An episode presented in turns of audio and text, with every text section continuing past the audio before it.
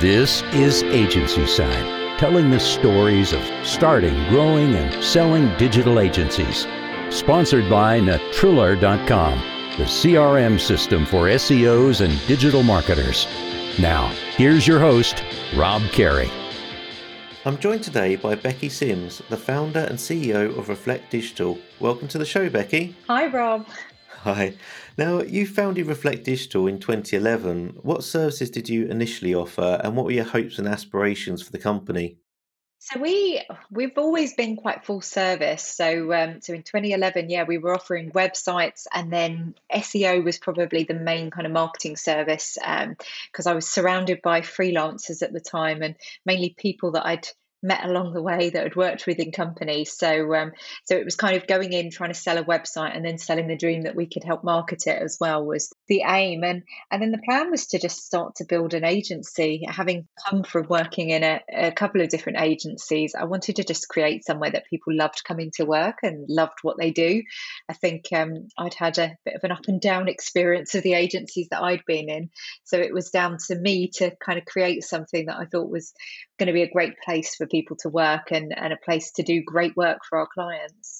And how did you find those first few clients that you got? And did you secure them before leaving your full time job? No, so that was maybe not the wisest, but no, I um yeah, I quit my job. So my dad my dad had always run his own business and he'd always believed in me and he kind of like I was getting fed up in in the role I was in and he was like, just go and give it a go, like I'll back you.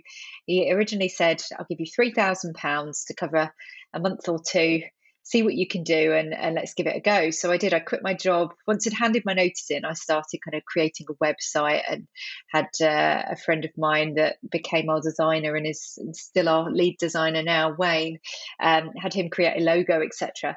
And then it was a case of, right, now we're going to need to find some work. So, um, so yeah, I used my dad's network a little bit initially, actually. So um, where he'd been in business for many years, any contacts that he had, um, it was kind of a hi, can I knock on your door? And uh, not go in with my dad, but just kind of with the knowledge that he had of the business, um, and yeah, to try and try and find some opportunities. And actually, that landed us into into the legal market that for many years was one of our kind of specialist areas. So um, yeah, it was it was difficult though because you you rock up for a pitch and having previously been pitching and had a slide deck with a ton of kind of case studies etc. You could show you're kind of sitting there feeling very vulnerable as the fact that you haven't got any previous experience as reflect digital i kind of could draw on well i've done this before and this before but you're you're trusting me on my own to create something. So um, yeah, I still well, our first ever client is still a client today, which is a massive testament to uh, to our well the way we try and treat our clients and build relationships, but also to them in in trusting me on that that first pitch that I did. Yeah, it's very impressive to still have uh, that client today. Uh, you mentioned uh, that you was working a lot with uh, legal clients, but I think you also worked in the automotive industry before that. Did that also become sort of a specialty niche for Reflect Digital, or did you stay away from that former industry?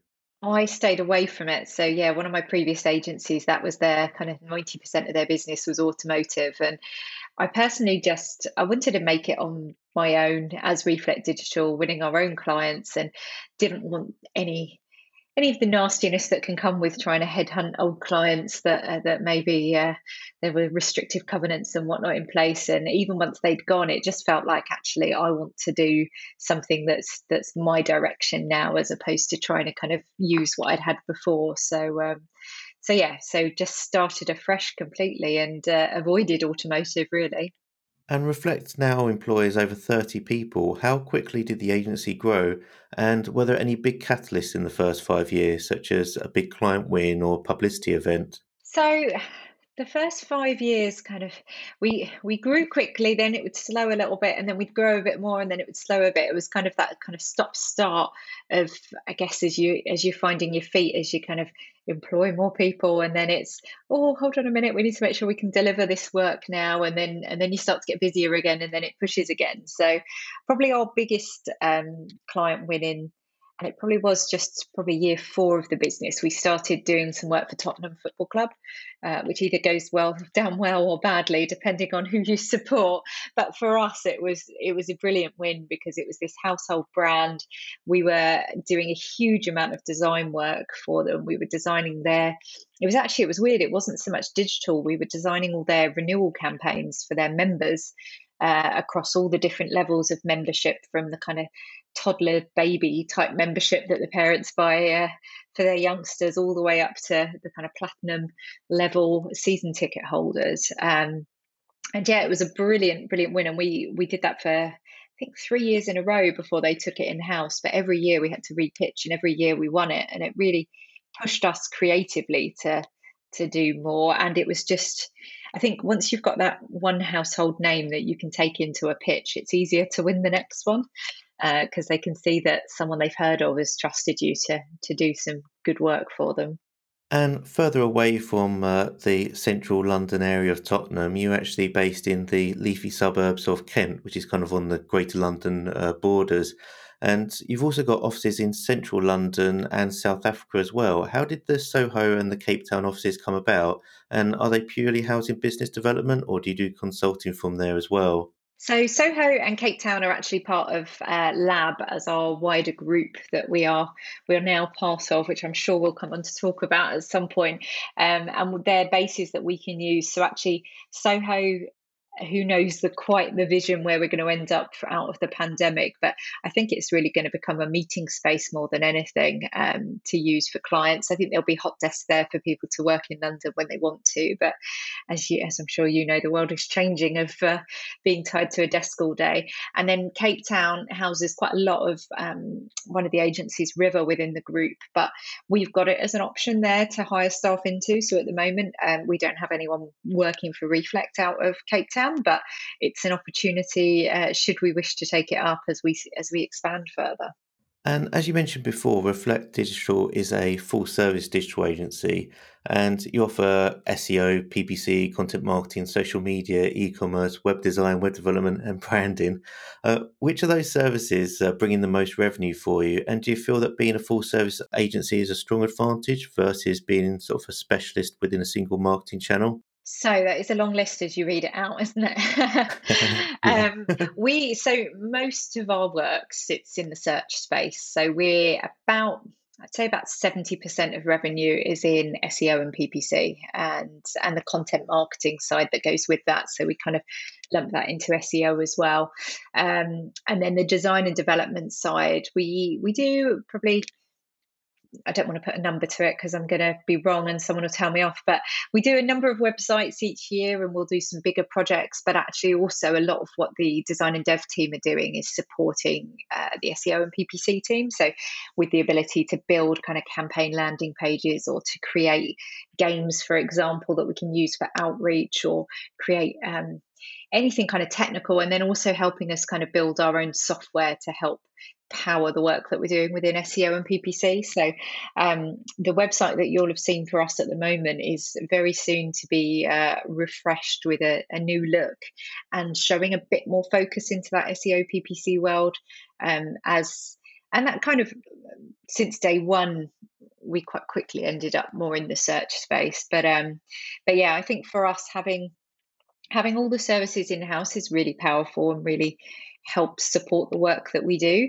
But I do think um, it is important to kind of fly your flag on where you really are specialists to help clients understand, which is uh, which is where our uh, our refresh and new look will be coming very early uh, 2021. And in 2018, your agency became ISO 27001 certified, and this is an internationally recognized accreditation for information security management. I believe some of the large brands require agencies to hold this certification these days. But I remember when my previous agency got certified, it took a tremendous amount of work and money. So, looking back, do you think that ISO 27001 certification has paid for itself by winning you more business or retaining existing clients? And would you recommend it to other agencies? I definitely would recommend it. So, it was. Um yeah, it's a difficult process to go through, and it take it does take time, and and you need someone dedicated to it. Really, uh, we work with a management consultants as well, to SB, that were amazing in supporting us, and they still support us now to make sure that we we keep the accreditation. But I think for us, it helped. Um, it helped us just formalize the way that we were working a bit more and to get some kind of system management in place. So there's definitely been clients whereby it's been a tick in a box, um, especially the clients where you have to go and kind of sign up on their procurement portal. And I think that was probably the catalyst for us doing it, in that we were starting to get some opportunities, and you'd get through either a link to a portal or you'd get this questionnaire through, and you'd be like, oh, don't have an answer to that one. Oh, haven't got that. Oh, can we just say yes? No, no, we can't say yes. We don't have that. And you just think, oh no, I, we literally we're winging it here, and we don't know what to do. So we were like, well, let's let's go and do it properly. It was around the time of GDPR as well. So it kind of played in nicely with making sure that we were handling data and client data uh, securely as well. So we were like, we were a bit all or nothing at Reflect. So it was kind of like, let's just go for it and go and do it properly rather than uh, continue to to wing it as uh, as you have to as you're a growing business. I mean, there comes a time where these types of things are so useful. Um, like you wouldn't necessarily put it in place in day one when you're starting out but at this point it was uh, it was the right time for us and and it has been useful i i can't pin down that that there's a specific client that we've won because of it, but it's definitely helped and it's helped our processes and it's just made us feel a bit more secure in what we're doing. And actually, as we were going through joining the lab group and the kind of the acquisition side of it, it made that a lot easier because we'd also, where we'd formalized a lot of things over the last kind of couple of years getting ready for ISO 27001 and we'd managed to kind of get ourselves and our processes in the right order, it made us a more interesting business, I think, as opposed to lab looking and thinking, oh, looks good on the outside, but there's lots of work to do on the inside. We'd kind of already done that ourselves and got ourselves in a in a really good shape. So yeah, I definitely recommend it. It's uh, but not to take it on lightly. Like being prepared that it is going to be a lot of work and that you're willing to put someone in charge of it that wants to do it as well, because it's probably not the most fun job either. So it's making sure you've got a team member that's kind of up for the challenge and willing to willing to take it on. And another part of the procurement process um, is often listing the awards that uh, your agency has won. And uh, you've won a number of awards from the Drum, Wirehive, the UK Search Awards.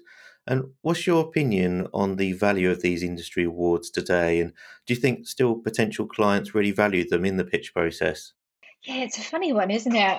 I never know for sure how much they do really. Like for us, I always think it's a good thing because you can always put that slide in that shows that you're trusted by the industry, as it were. You're recognized uh, by the industry. So I think it's good. And we always put our effort into going for awards. Uh, we've probably done, gone for less this year just with, with everything that's been going on. But it's, um, yeah, I don't know how much. Like, I don't think it's the deal breaker for clients. But then we have, I definitely have had opportunities that have come off the back of um, award wins. So I can think of a couple of clients in in my head that we've won, whereby they actually said, "Oh, do you know what? I went out and checked who won the, at the search awards in the particular category that suited them. I think this was like e-commerce or or whatever, and that was the reason they reached out to us and a couple of other agencies. So um, so I do think like there is value in it, and I we won't stop doing them. I think it's I think it's just making sure you go for the valuable awards, the ones that are really recognised. I think there's um, there's so many little local awards that pop up now, and we've done a few of those, but it's trying to make sure that actually you feel like they're really recognised and supported by a business community that you want to be a part of, and you're willing to willing to kind of put your your name to. Yeah, I guess it only takes one client to convert off the back of one of these awards for it to be worthwhile, really. Definitely, I'd agree. As uh, Reflect Digital reaches the 10 year mark, what has changed in the industry that's made the biggest difference in what you do or how you do it? And are the clients asking for very different services now compared to when you first began or different ways of working? Yeah, I'd say I'd say our relationships are so much more collaborative with our clients now. So I think um, and I don't know how much of that is that we're working with bigger customers now than we were in the in the early years, or if it's a complete change in how people are working. But it's um, there's so much more collaboration but i suppose in those bigger clients you've got the you've got the marketing team there normally to collaborate with so that's where maybe in the smaller businesses you don't see that so much but i just think um i mean actually this last what nine months has been uh, the biggest change of the last 10 years i think in and i think that's the one that maybe isn't going to isn't going to change going forward too much in that we've kind of we've all got used to working remotely. And actually i'd say we talk to our clients more than we ever have done before and we see their faces more than we ever have done before because we're we're on video calls and we're um, we're chatting to them that way. I feel like there's less email and it's more just a case of can we pop a 10 minute call in this afternoon and we'll chat about that? Whereas previously it was kind of it was all on email the odd phone calls but actually it was then a lot of face to face meetings and a lot of traveling around and uh, running around London. And I do think that's that's going to have changed now, and the face to face meeting is going to be uh, something that's a bit more. I don't know, quarterly updates or bigger meetings that need to be face to face. And otherwise, I think the, the virtual world is really suiting that client agency relationship. But yeah, I think, uh, I don't know, I think the industry, in many ways, the services are what they've always been. I think it's uh, they've obviously all developed in their own way, and technology's moved on, and and that's allowed us probably helped with collaboration as well. Things like we've got Slack groups with some of our clients, and ways of kind of collaborating, and like Google Docs. I mean, I wouldn't be without it now, and that is for most of our clients that get the odd client that can't um, can't use it for internal system reasons or whatever. Sometimes in the bigger clients, but most clients use Google Docs, and again for collaboration and sharing information, it's just so so easy. And yeah, I think I think technology has just helped us kind of work better and smarter over the years. Yeah, I think most of the agency founders that I've spoken to so far have actually seen COVID 19 as a, a, positive thing for the industry because of the way that it's made uh, meetings more efficient and also sort of freeing up some cash as well. Because obviously, offices don't need to be as big as they used to be. So next time they go to renew that office space, they don't need to think about growing by another 50% that year. They can actually downsize it and just use that space for when people want to work in the office or have meetings in the office as well. But I kind of wonder whether it's going to be a sort of a honeymoon period where after a while everyone's desperate to have these face-to-face meetings like sort of every single week and you know sort of just go uh, back and forth between the two yeah, I think it's so hard to know, isn't it? And I think part of that will come down to what does, and I hate the phrase the new normal, but what will that look like? And how many companies will continue. I think because in the agency world, we're all quite relaxed, and I can see many agencies being comfortable with people remote working long term. But those bigger corporate businesses that maybe have got long, long leases on huge office buildings, are they going to continue to feel comfortable with that, or are they going to be pushing people to come back to the office? And I think that will be part of the the draw for face to face meetings is if they're having to be in their workplace, then they're probably going to want you. Because actually, we were chatting about this the other day. If in a world we're doing face to face meeting, uh, sorry, video meetings, I probably actually don't want to be in the office because if you're just sitting at your desk with headphones on all day trying to kind of share the internet with everyone else in the office and everyone's on video calls, it's probably not going to be that that good as a, a working situation compared to where at home, you know, you've got the quiet and you can get on and do your video calls. So I think all of it's going to it's all going to depend on each other, but it'll be really interesting to see how it how it plays out. Now, you've spoken at a number of industry conferences as well, such as Brighton SEO, SMX London, HeroConf, and of course, those are now moving into becoming webinars because of the current uh, pandemic. Is public speaking an essential part of growing an agency, do you think? And do you advise fellow marketers and founders who are petrified of public speaking to just go for it? And also, with these webinars, do you think they bring as much value and potential client leads as the big in person conferences used to? So I definitely think uh, the thought leadership side of public speaking is really important as an agency. We've definitely won work and clients off the back of it, and and I personally I love it. Um, I think it's uh, I think it's one of those things. So I wouldn't push.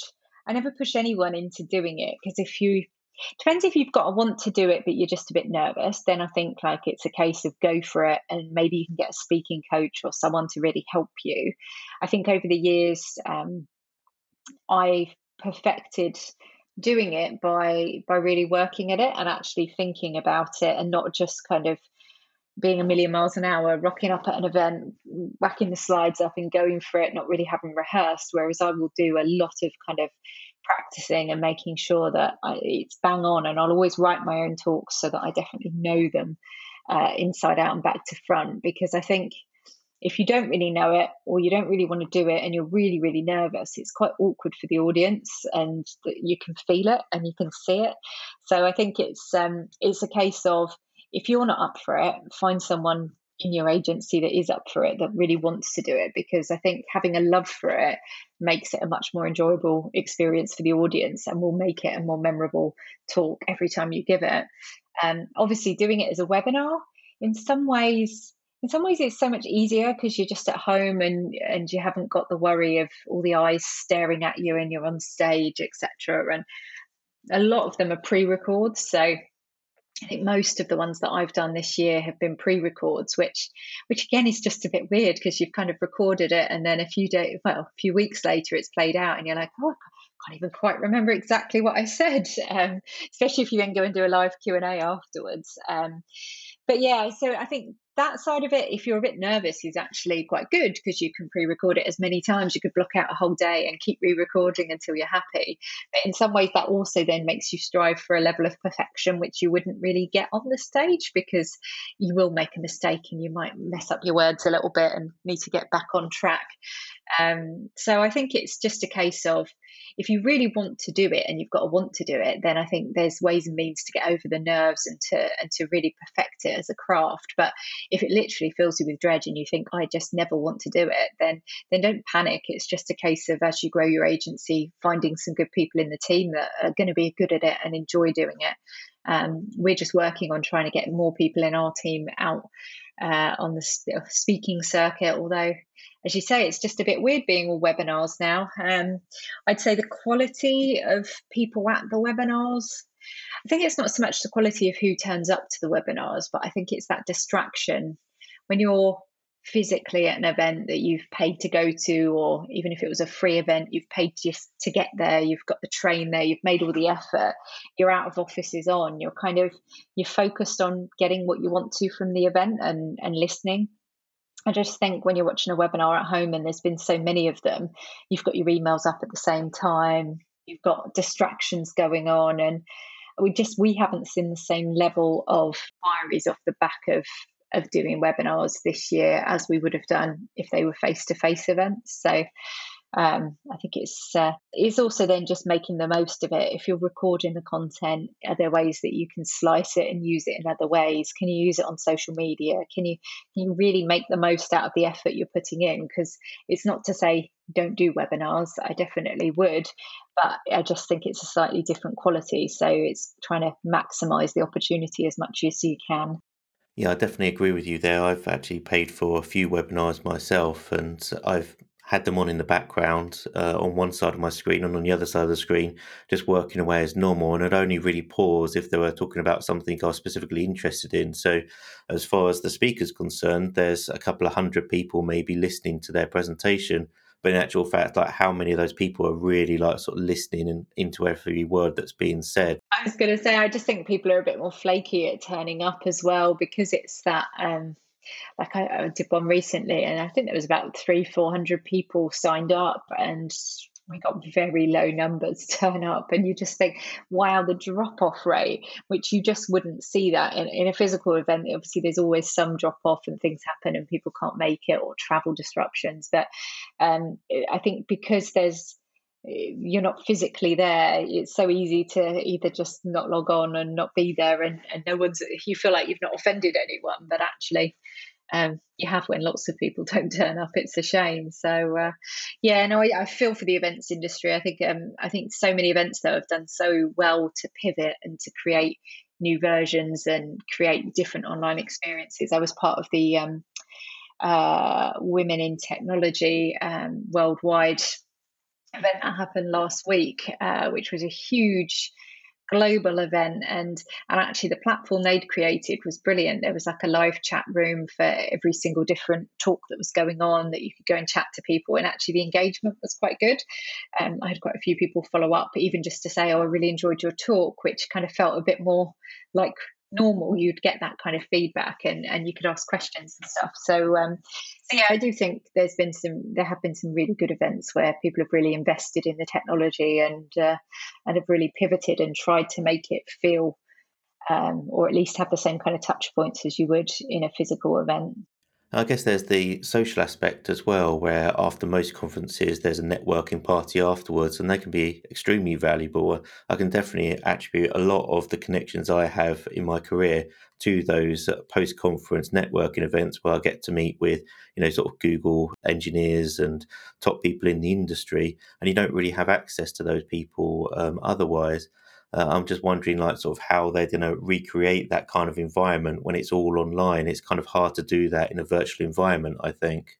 Yeah, no, I totally agree. I think this one I was on last week actually, they got closest to it with the kind of live chat rooms and and they were really signposting people after the talk to go into the chat rooms, etc. But it isn't the same. It's um yeah, it's not the same as being able to stop and have a drink together and kind of look someone in the eyes and really really get to get to know them and ask some questions and take their business card away. I mean, a business card feels like it's uh, an unnecessary thing these days, doesn't it? Yeah, very much so. I was also, when doing my research, noticed that you've appeared on national news networks such as Sky News and BBC Radio. Did you achieve this by personally reaching out to the journalists or by using your company's own PR team? Or maybe did you hire a specialist PR agency to do that? And were you able to attribute any new client wins directly to that coverage as well? So this was all achieved through um, the fantastic Jo in our team. She's our PR and media manager, and she's an ex-journalist. So um, she knows what she's doing, and she sits kind of within our SEO team and helps on the link building side. But she also looks after our own company PR. So she's fabulous for for finding us some brilliant opportunities, and probably. Um, a big chunk of those came around when we introduced a four day working week. So back in I'm going to say it must have been 2018 now. Yeah, 2018, we introduced the four day working week and we managed to get onto Sky News and, and a ton of different things. We were on the One Show talking about it as well. And uh, and that I can attribute client wins to. Um, interestingly, we actually, through all the coverage, um, I think we had a couple of businesses, but there's one definitely in mind that reached out to us saying, I love your ethos around the four day week. I've seen it all over the media. Um, we'd love to work with you. And off the back of that, we then did a pitch and, and we won them as a client and they're still a client now. So, um, so PR does work and it does, uh, that kind of noise in the industry does make a difference. So, um, yeah, it's good fun as well albeit a little bit daunting. and do you think uh, all that exposure was because Jo was a former journalist and therefore had that network connection of all these other journalists who took this story seriously because it's someone they know? Or do you think it just happened to be a story that the news networks were interested at the time, kind of like sort of the thing to talk about? I think it's a mixture of both. So some of it um, was down to Jo's contacts and and contacts she's nurtured since being out of being a journalist. She's obviously in her role with us constantly nurturing contacts and and creating new ones. But I think it was also packaged up brilliantly again by Jo really as a story to to make it interesting because I mean for uh, at the time we were probably only 25 person agency to get onto Sky News in the breakfast show talking about um, an initiative in our business, albeit a four day week, was was quite amazing. But but it was an interesting topic, and and it still is, I think, around uh, well, I think it it changes a bit at the moment for what the new future of work looks like. But not many people were doing it. And it was around the time actually the government had started kind of talking about, and, and we've got more coverage over the last two years where every now and then the government pop up and say they're talking about four day week initiatives, etc.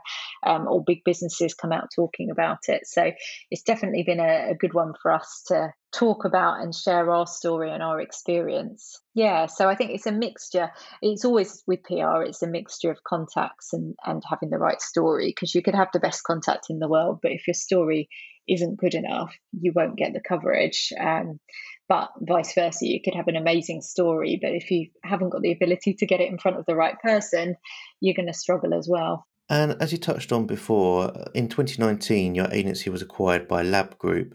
Could you talk to us how the acquisition offer came about and why you decided to sell, and whether it was a pure share swap or cash based earnout deal? Yeah, no, definitely. So, um, so we met Johnny Tooze, founder of Lab, probably back in 2017, maybe only 20, 2018 actually, um, and went to one of Lab's events and just got chatting to him. And he was like, "We should catch up sometime." And you know what it's like; people always say that, and it doesn't always turn into something. But but on both sides, we followed up and, and we met up for uh, for a couple of coffees and he was um, he was giving us just some advice in from his many years of running lab and and he not execs for a number of agencies so he was super helpful. We kind of we were in one of those speed bump moments of uh, our growth where had been going really really fast and uh, and accelerating up and then actually a bit of a speed bump of oh we lost a few deals that we were hoping to win and it was all a bit stressful. So he was brilliant at just offering some guidance and um, and yeah helping us reset our mindset and at the back of that, he ended up talking about the fact that he was planning to to build a group, the lab group, and have this group founded on human behavior and psychology. And Paul and I, so Paul's my husband and business partner, we were like, oh, that sounds interesting. And didn't really let on too much that we were interested. You know, it's that kind of, it's almost like when you're first dating someone, you're like, oh, you don't want to give it away too soon. Um, so, yeah, so kind of came away and we're like, oh, it sounds interesting. And I wonder if he told us because he was interested in us or I don't know. Um, and then eventually, yeah, after a few more conversations, it came out that Johnny was like, would you guys be interested? And we were like, oh, maybe. It'd be interesting to know what it looks like. We'd not, at that point, we had not considered selling the agency or anything. Like we were in growth mode, we were dedicated, focused, and and the good news is that that's kind of still where we are because joining the lab group is is about growth for the future. So lab owner the majority share of Reflect now, but we own shares in the group as well as still a very substantial amount of Reflect, and and we're on a growth plan together. So the group's growing. We've acquired another agency this year. Studio Bluck joined um, in the summer, so there's now four agencies in the group. And the plan is to to continue to grow. So there's not a particular there's not a particular number or anything we're set on. It's just a, a plan to, to grow together. I sit on the group board, which is great. And I think for us, the motivation was it feels like a time to be part of something bigger and to have that kind of um, that network around us and and to be able to to support um, lab the other lab agencies with the services we offer, but also to be able to use them for our clients. And it's it's become like the best decision we ever made. And actually, especially coming into to the COVID world, it really was the best decision we've ever made because I think we would have struggled a lot more this year had we not been part of Lab. Um, as being part of Lab, we've won a number of clients that were their clients already uh, that are just the kind of bigger, more stable clients when you're in a in a time like this. So um, the likes of um, Opayo, which is, was formerly SagePay, they're one of our clients now, and yeah, I think that's that's definitely helped us and given us the strength um, that we needed.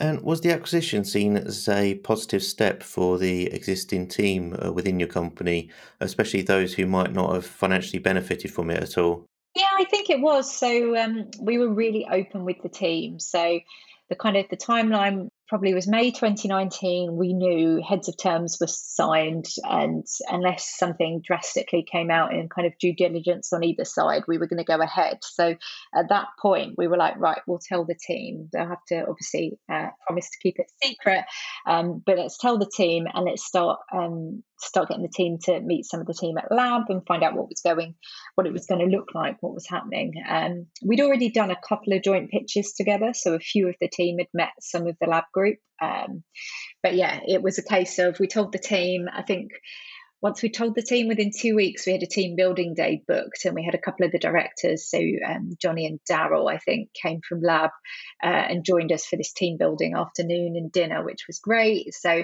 it was kind of we just wanted everyone to feel like it was a really positive thing, and that actually it was going to add benefits. So we also Daryl then ran, I think it was probably about eight training sessions on human behaviour and psychology, and they started within the month of the team finding out what was happening. So the team were then getting upskilled. They were really excited to be learning new stuff. So I think we just made sure that we framed it all in such a positive way that hopefully there wasn't any negativity. And and because Paul and I are still um, running the business day to day as much as we've got the team at lab there to support us when required other than kind of a monthly board meeting it's it's business as usual for us within the agency so i think it was just making sure the team understood that because I think that was the kind of the scary thing. They were like, "Oh, we're going to start having decisions pushed on us that that we're not all comfortable with." But actually, um, it really is business as usual. And now they're just getting to work on some bigger and better projects, more exciting stuff, and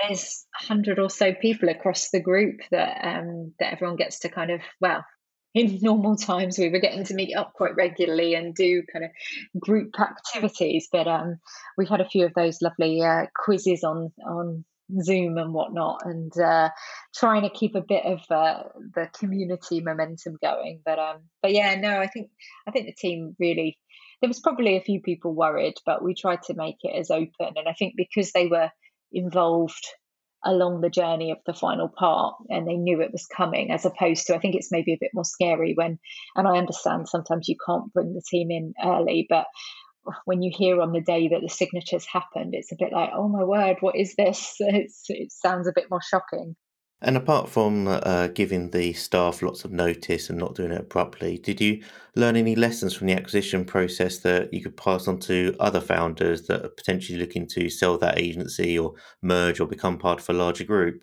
Yeah, so I guess it all depends on what your intention is um, as to kind of the the motivations that you're going into it with and what you're thinking about. But for us, it was making sure that we had shared values and that was if we'd have ended up as part of a group and they wanted to change everything about how we were doing things or whatever that just wouldn't it wouldn't have suited us. So spending time with the team at lab and not just johnny and the other directors but with the the team to see how they work. So doing those kind of pitches together and doing a bit of client work together was really important because I think it's uh, we all know what something looks like on the outside can be different on the inside, and um, so making sure that we were happy that the outward was the same as the inward, and, and we were happy with it um, was really important. So I think just yeah, that nothing nothing is more important than that chemistry side, and and the fact that you are going to be sitting on a board with uh, with these other directors, so you need to get on with each other, and you need to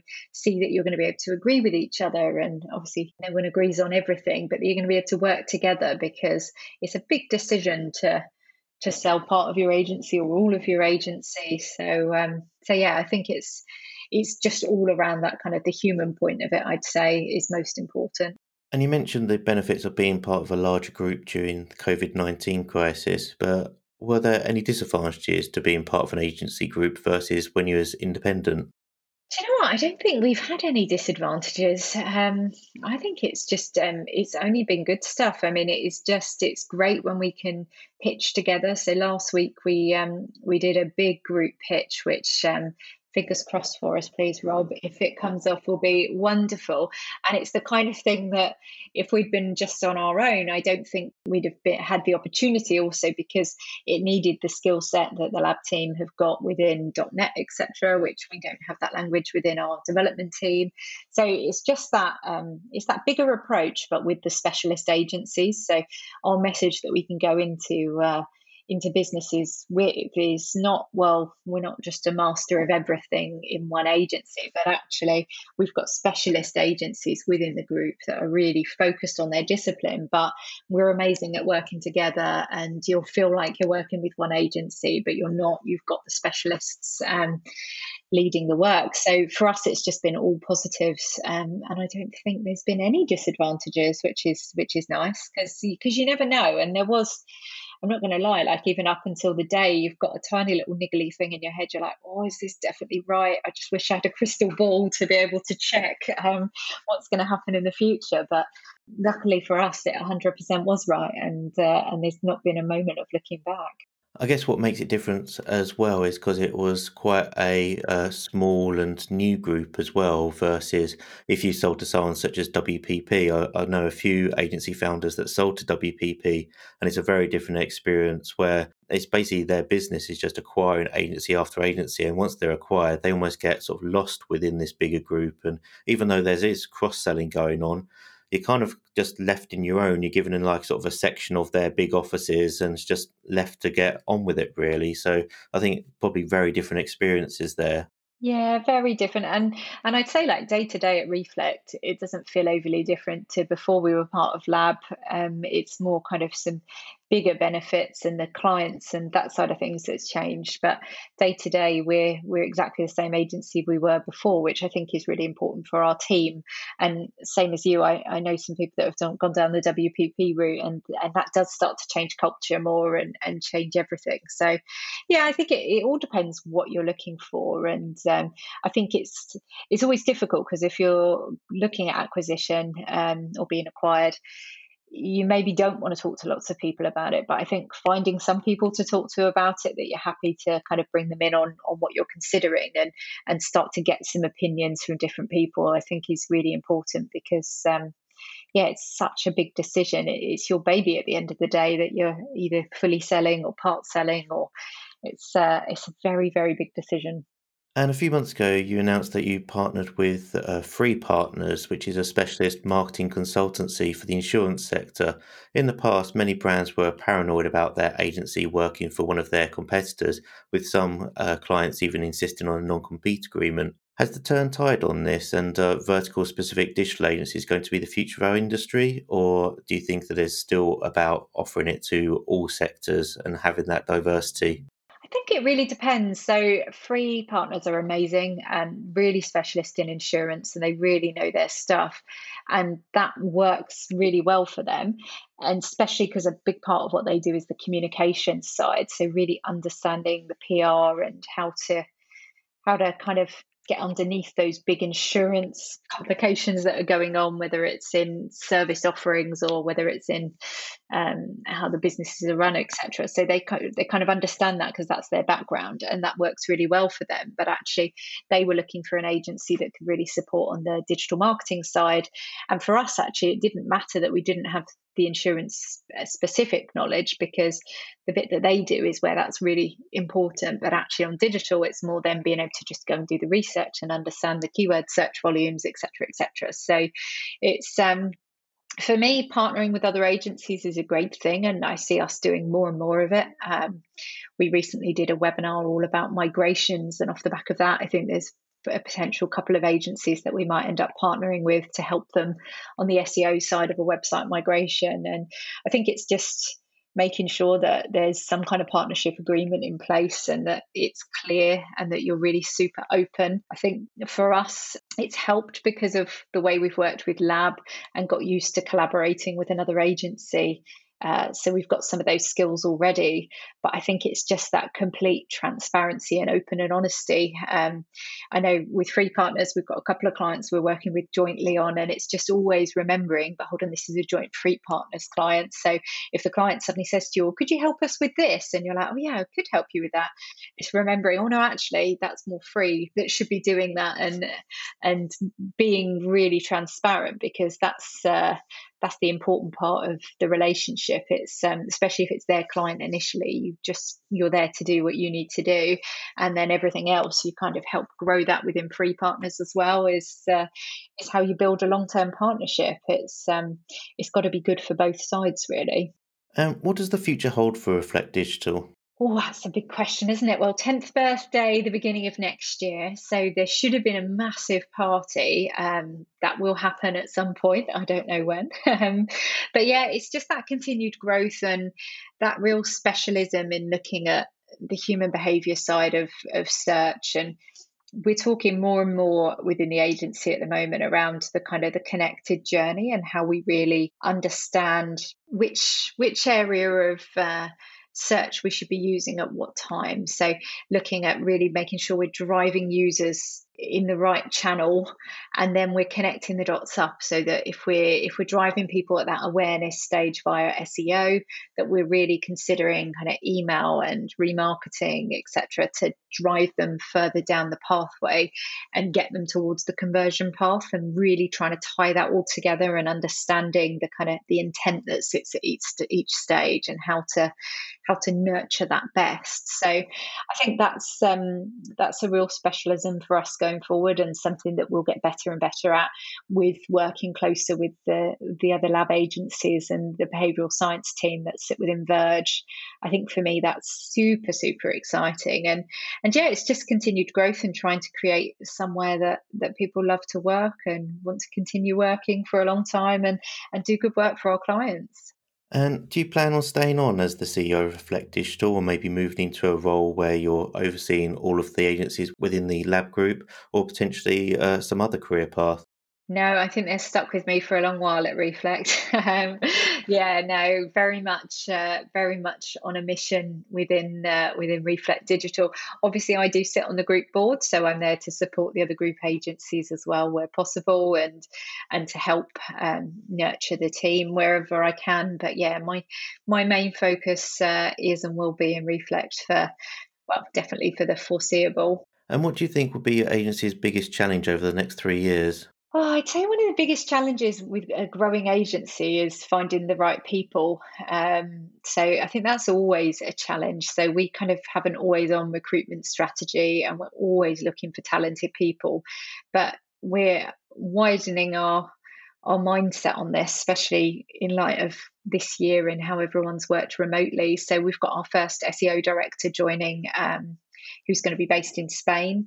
Uh, so she starts in January. So that's really exciting. So actually, I think one of our ways to tackle this as a challenge is to maybe think less locally and think less about or how often can they be in the office but think more about the right skill set and making sure that we've got the best people we possibly can because that's that's where our growth is going to is going to really skyrocket is continuing to grow the team with some amazing people like we've got now um, but they're not always not always the easiest to find um, and if you could give a new agency founder one piece of advice what would it be Oh, I think it would be surrounding yourself with good people. I think um, when I started Reflect, uh, the kind of the different agency groups that are out there now for founders and uh, and senior leaders within agencies, there weren't so many of them, but there's a ton of really amazing groups out there now where agency owners are so open and they share and they support each other. And I think probably about five years into our journey, we started to work more and more with talking to other agency owners, joining some of these groups and I just think it was transformational because you suddenly realize, oh, it's not just me that's struggling with this, or it's not just our agency that has this problem. And you start to realize that those problems are much easier solved when you you can chat about it with others that have been through it before etc and and on things like this podcasts like this hopefully there might have been some bits that people will take away from today and go well that's useful and yeah for me it's just not thinking you know it all and you're just you'll you'll get through each battle on your own. It's like well actually who out there has done this before? How can i make friends with them? How can i get support? And maybe considering a non-exec director or someone like that to sit within your agency to help guide you because it's not easy. And and when you look at the stats the majority of agencies stay as really small agencies because it's it is blooming hard even to do that let alone to grow it. It's a really competitive world and there's so many of us out there. So if you've got big ambitions you just you need to get the right support around you to to help make those come to life because um yeah it's uh it's a fun journey but it's not the easiest. And as you said, I think the first generation of digital marketing agencies were very protective of their client base and of their expertise, and they didn't really want to share any information or work with other agencies. Whereas I think, like, sort of the newer generation of agencies is almost the opposite. They're sharing as much information as they can, they're trying to partner with as many different people as possible and really build their network. So I think there's, there's a big difference there. And I think some of the older agencies that haven't managed to grow to a certain size of being acquired may actually start to struggle if they don't turn around and start to be more open to people and sharing their ideas and working with other people. I agree. I really do. I think um yeah, we're just we're stronger together. Like there's enough work out there for all the agencies, but if you just help each other a little bit and support each other and and grow that network around you of being able to refer work that doesn't suit you, etc. And I suppose just as one other piece of advice that that's that's made me think of is staying true to what you're best at. And I think um, many agencies, and we definitely were one of them in those early years. You kind of you you're desperate almost to see your revenue growing and to make sure you're covering your costs and you're building up some some cash reserves. So you kind of you go for everything even though probably if you really dug deep you'd go do you know that's probably not for us that project. That's going to be a real stretch. We shouldn't or we won't be able to deliver that. And and lo and behold you can't deliver it and it goes a bit wrong and it's a nightmare and you wish you'd never done it. And it's just trying to listen to your gut instincts and really staying true to to what you know you're best at and that you're going to be able to deliver some amazing work with. Becky Simms thank you so much for joining us on agency side. Thank you so much for having me. Thank you for listening to agency side sponsored by Natriller.com Visit agencyside.fm to subscribe, read the show notes, and listen to previous recordings.